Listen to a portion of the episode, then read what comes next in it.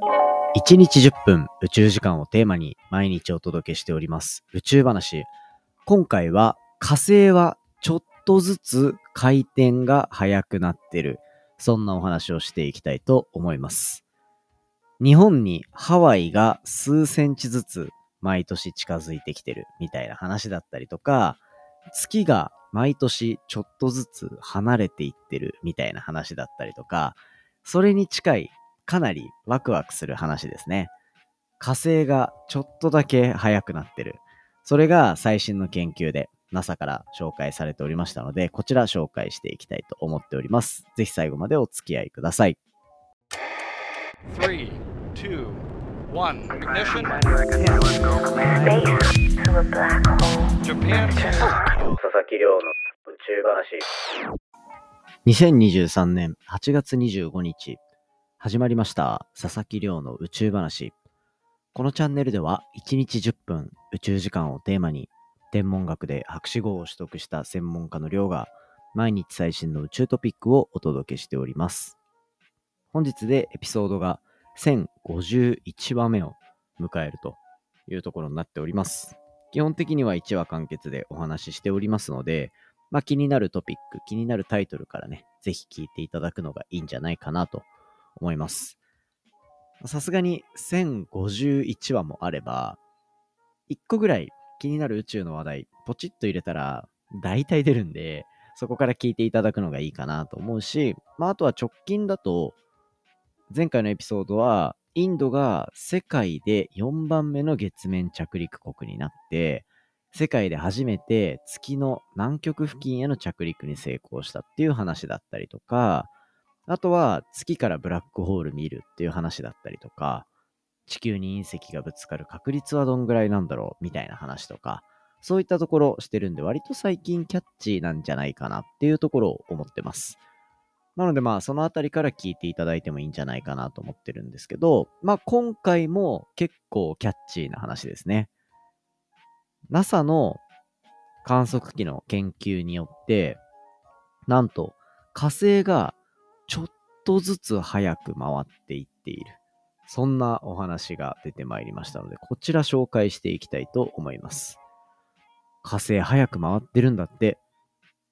ねこれ、しかもちょっとずつ早くなってるらしいんですよ。なんでだろうっていう結構びっくりな事実なんですけど、まあ観測結果としてそういうのが得られたっていうところがあるんで、その結果を今回はお話ししていこうかなというふうに思っております。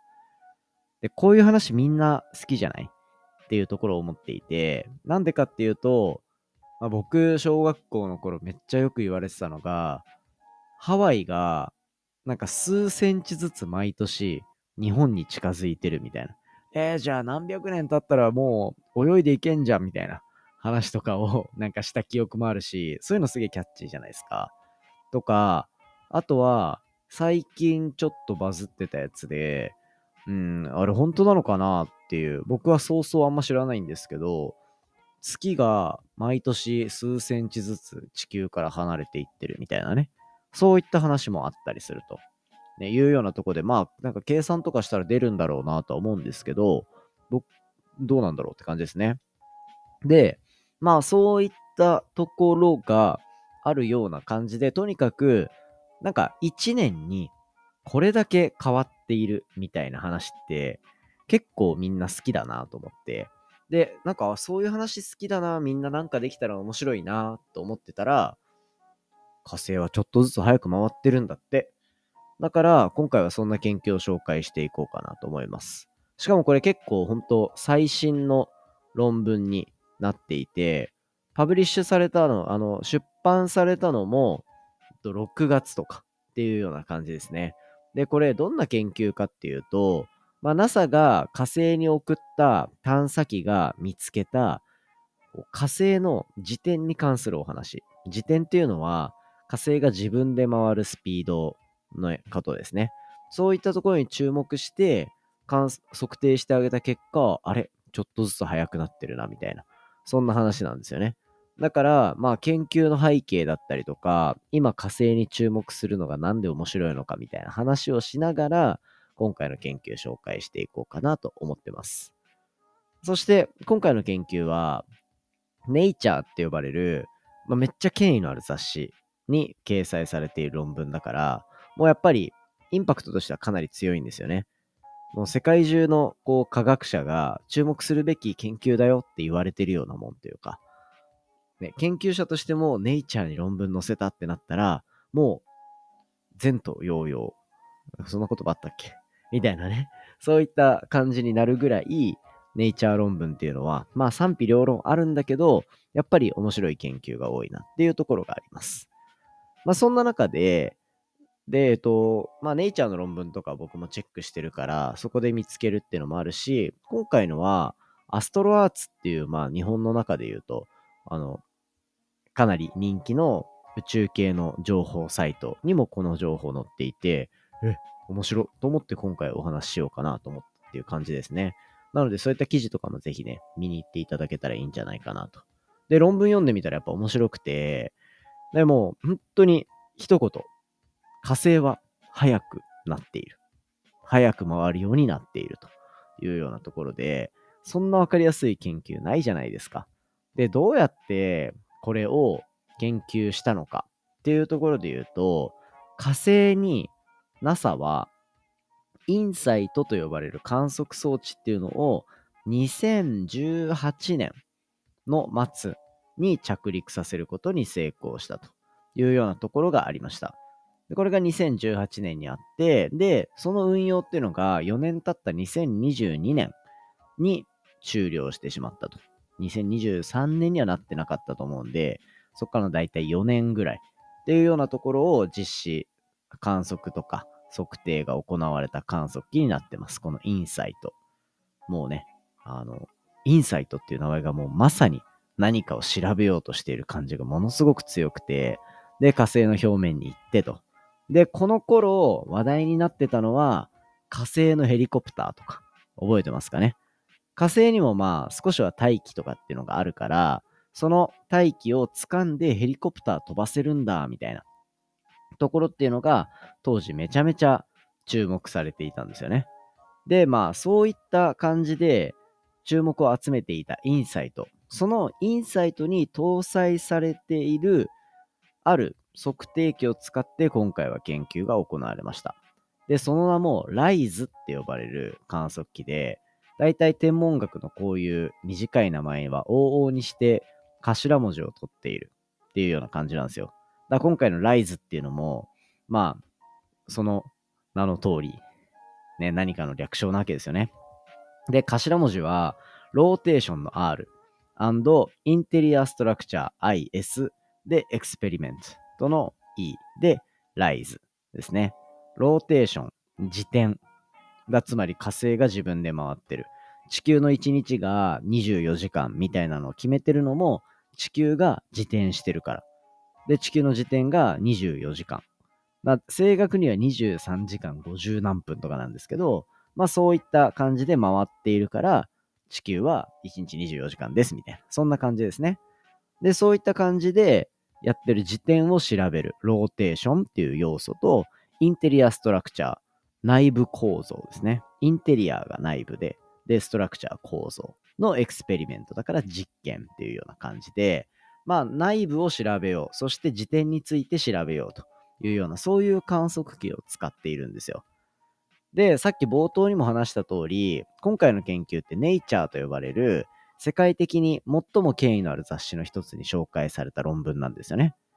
で、大体こういう NASA とか国家プロジェクトレベルでメインミッションとして考えられているもの。 RISE はやっぱりだともう R がローテーションなんだから、 RISE 使って火星のローテーションを調べる。この研究結果がインパクトがないわけないんですよ。ね。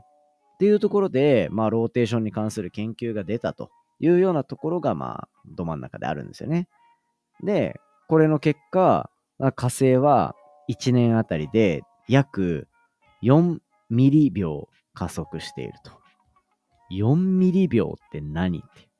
ミリって0-2つつくみたいな感じですね。0.001みたいな。だセンチからミリになるとき大体そうじゃないですか。センチは、10センチはが1センチ、10ミリが1センチで、で、えっ、ー、と、100センチが1メートルみたいな感じで、0、3つか。えっと、小数点が3つ動くみたいな感じですね。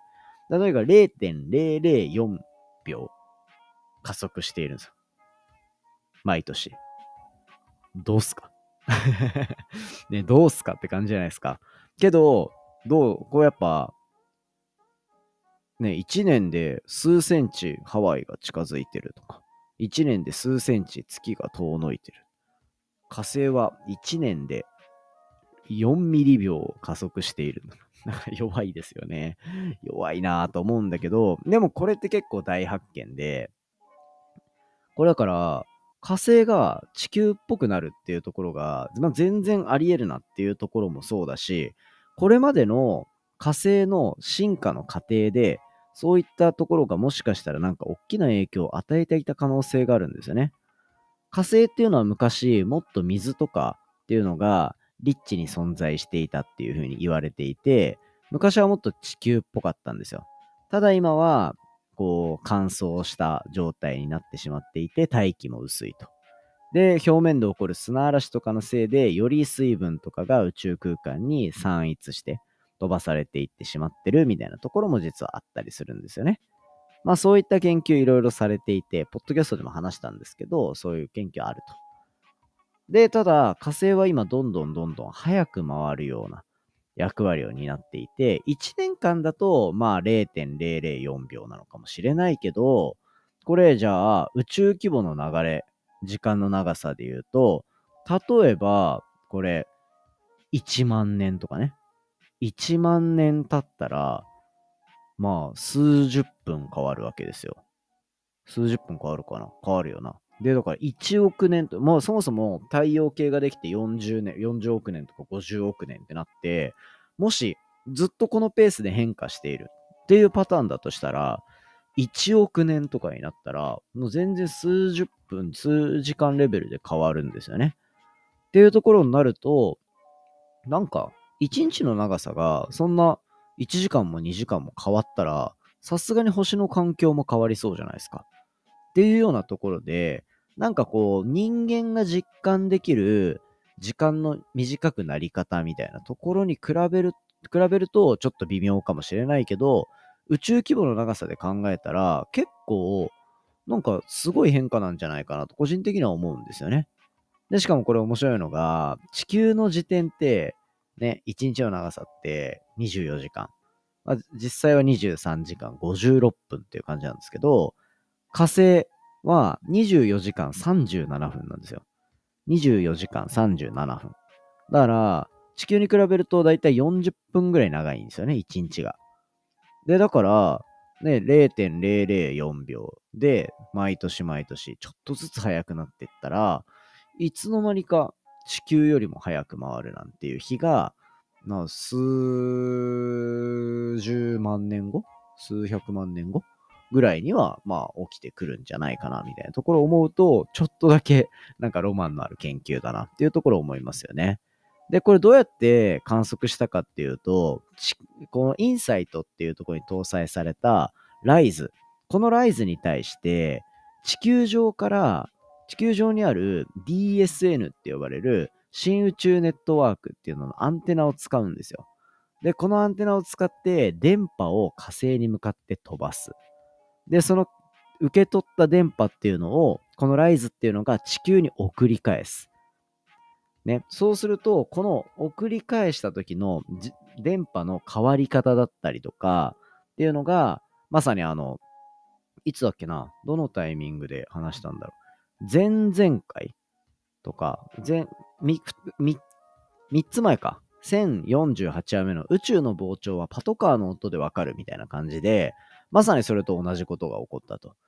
どういうことかっていうと、その、3回前の話聞いてない人向けに話すと、パトカーって近くに来れば来るときだけ、なんかあるスピードでね、高い音に聞こえて、離れていくときって低い音に聞こえるじゃないですか。あの現象って音もそうだし、あと光もそうだしで、波の性質を持ってるものって、何か物が動いてると、その波の性質がちょっと変わるみたいなのがあるんですよ。ね。だから、火星の表面にそのなんか観測器を置いといて、光のやり取りをして、1っていう光を送ったら、1で帰ってくれば別に止まってただ反射してきてるだけなんだけど、ね、ぐるぐる回ってる天体に対して1っていう命令を飛ばしたら、なんか1.5みたいなのが返ってくる。あれ何このちっちゃいズレみたいな。それをずっとやり続けると、あれみたいな、この回転のスピードって実はちょっとずつ変わってないみたいな。っていうのがわかるっていう方式ですね。で、これを今回の NASA のチームは、なんと900日を行ったと。900日を行ってあげた結果、ようやく900日のデータを合算して、火星のスピードっていうの、火星の時点のスピードっていうのが、毎年4ミリ秒だけ速くなっているというようなところを明らかにしたっていうところみたいですね。いや、これはやっぱり、なんかこう、研究でどんどんデータを積み重ねていくっていうところの重要性だったりとかっていうのを色濃く出してくれてて、本当にいい研究だなっていうところと、これからまあこう、月面着陸とかがどんどん今熱を帯びてるけど、月面着陸の後に目指すのって、月を拠点にして火星を目指すとかなんですよね。そのために前回のエピソードでも話したインドが世界で4番目の月着陸国になって、日本はまだできてなくてみたいな、今の段階ではね。っていうようなところがあるから、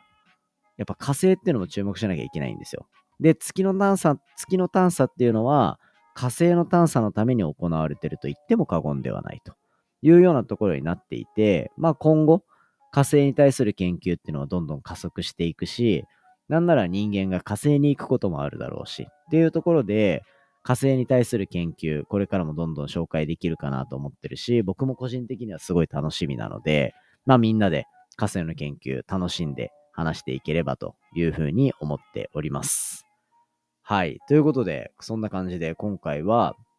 火星が実は毎年ちょっとずつ速くなってるっていう、そんな研究結果、紹介させていただきました。いや、これ結構やっぱキャッチーで面白かったなと思うんですよね。こういうつかみどころのある研究の話とかっていうのは大好きなんで、これからもね、なんか積極的に話していきたいですね。ねだってどうやってやってんのか、どうやって観測してんのかわかんないぐらいじゃないですか。その、月が4センチ離れてる、5センチ離れてるみたいななんてね。ね、もしかしたら研究あるのかもしれないから、もし知ってる人いたら教えてほしいんですけど。まあ最新の研究で、しかもちゃんと観測で分かってるっていうところは結構でかい成果だと思うんで、ちょっとみんなでね、そのあたりは、あの、注目していければいいかなと。少なくとも僕は一人で勝手に注目していこうかなと 思っております。はい。いや、面白かったな、今日の話。で、そうですね、えっと、今日が、えっと、金曜日の更新になってますけど、毎週水曜日に僕もう一つやってるポッドキャストの番組ですね。こちら、隣のデータ分析屋さんっていうのの最新エピソード、すでに公開されてます。これはね、結構対策ですよ。あの、みんな多分、ポッドキャストの更新とか、ポッドキャストの情報ってツイッターで知ることって結構あると思うんですよね。そのツイッターに関するデータ。で、しかも、ツイッターの公式が出している、バズるって何みたいな。そんな研究結果を紹介した部分になってるので、ちょっとね、こちらも概要欄にリンク毎回貼ってあるんで、もしね、あの、興味ある人は、あの、宇宙話のリスナーもうちょい聞きに行ってもくれてもいいんじゃないっていつも思ってます。なので、あの、ぜひ皆さん聞きに来てくれるのをお待ちしております。あの、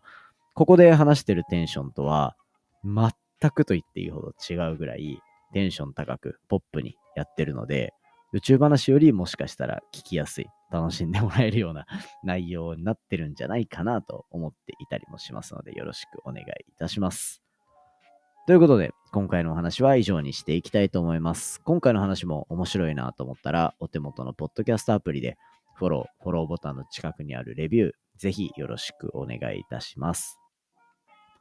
番組の感想や宇宙に関する質問については、Twitter のハッシュタグ宇宙話、または Spotify の Q&A コーナーだったり、概要欄のお便りフォームからじゃんじゃんお寄せください。